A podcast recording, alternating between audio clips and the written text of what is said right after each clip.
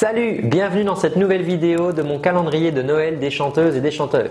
Chaque jour, je réponds à une question d'un abonné pour vous aider à mieux chanter au quotidien. Qui dit Noël dit évidemment cadeau et je t'invite à rester jusqu'à la fin pour voir ce que je t'offre aujourd'hui. Passons tout de suite à la question du jour. Alors, c'est une question de Henri. Si comme Henri, tu souhaites recevoir à chaque fois mes nouvelles vidéos, abonne-toi en cliquant juste ici sur le petit carré rouge. Henri nous dit Quand je fais mes exercices, je ne sais pas si je suis en voix de tête. Très bonne question Henri, merci. C'est intéressant parce que effectivement, c'est une obsession que nous avons en tant que chanteur, chanteuse ou chanteur. C'est une obsession de savoir est-ce que je suis en voix de tête, je suis pas en voix de tête, notamment quand on commence à aborder des zones aiguës. Et on dit, mais est-ce que je suis en voie de tête, je suis pas en voie de tête, j'y suis, je suis pas, on ne sait plus. Concrètement, quand on fait nos exercices, on s'en fout complètement. D'accord? Je vous explique pourquoi. Euh, l'histoire de la voix de tête, ou voix de poitrine, ou voix mixte, c'est acoustique, c'est esthétique. D'accord? Ça va sonner voix de tête, ça va sonner voix de poitrine, ça va sonner acoustique. D'accord? C'est un rendu, un son. Quand on fait des exercices, des vocalises, quand on travaille sa voix, la partie esthétique, sauf quand on travaille les effets, mais la partie esthétique, on s'en fout. D'accord? On la laisse de côté parce que nous, on est comme à la salle de sport. On va faire nos exercices pour se muscler. Il n'y a pas besoin que ça soit joli. Non, on a un objectif sur un exercice et le reste, on s'en moque. On le laisse de côté. Donc la partie esthétique, on la laisse de côté. Et l'histoire de la voix de tête, quand on fait des exercices de flux d'air par exemple, souvent les gens me disent Oui, mais là j'ai l'impression d'être en voix de tête ou pas. On ne sait pas vraiment.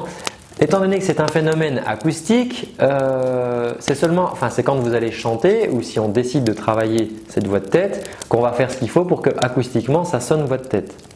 Après, on sait qu'au niveau de vos cordes vocales, il existe deux mécanismes. Un mécanisme 1, un mécanisme 2. Je ne veux pas vous embrouiller. Pourquoi? Parce qu'il y a eu des expériences avec des chanteurs où on leur demandait est-ce que vous pensez là que vous êtes en mécanisme 2, donc euh, voix de tête, et il disait oui, oui, ah bah là j'y suis, là j'y suis, et en fait, euh, la plupart du temps, il n'y était pas. Donc, les mécanismes, on s'en fout, d'accord? Par contre, acoustiquement, oui, si on veut par exemple faire un décroché de voix, on va utiliser une voix de tête pour décrocher, mais ça va être un aspect esthétique. Quand vous travaillez votre voix, il n'y a pas d'esthétique qui joue. Quand vous travaillez votre flux d'air, on va pas se poser la question. Et quand on va faire justement une sirène, à un moment, à force de vous entraîner, vous allez avoir une voix continue où il n'y aura plus de décroché. Résultat, ben, dans quoi vous êtes On ne sait plus. Vous êtes juste dans votre voix, votre voix qui euh, ne sera plus discontinue euh, dans votre sirène. Il n'y aura plus de décroché.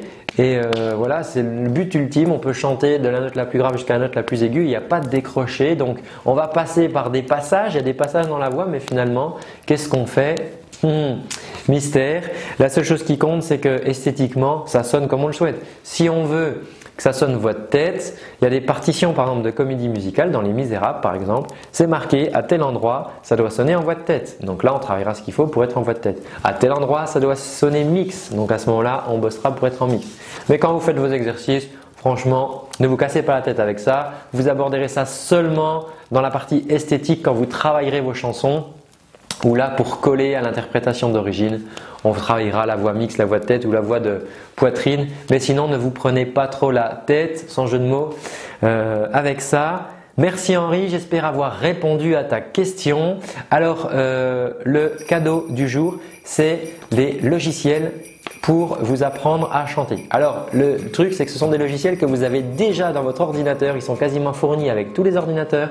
Ce sont des logiciels qui sont gratuits, donc si vous ne les avez pas, vous pouvez les télécharger gratuitement. Et moi, je vous montre comment détourner ces logiciels pour vous aider à travailler votre voix et à apprendre à chanter plus vite. Ça se passe dans le lien dans la description. Vous pouvez cliquer ici. Moi, je vous y retrouve. Moi, je vous y retrouve tout de suite. Je vous dis à très bientôt. Prenez bien soin de votre voix. Ciao.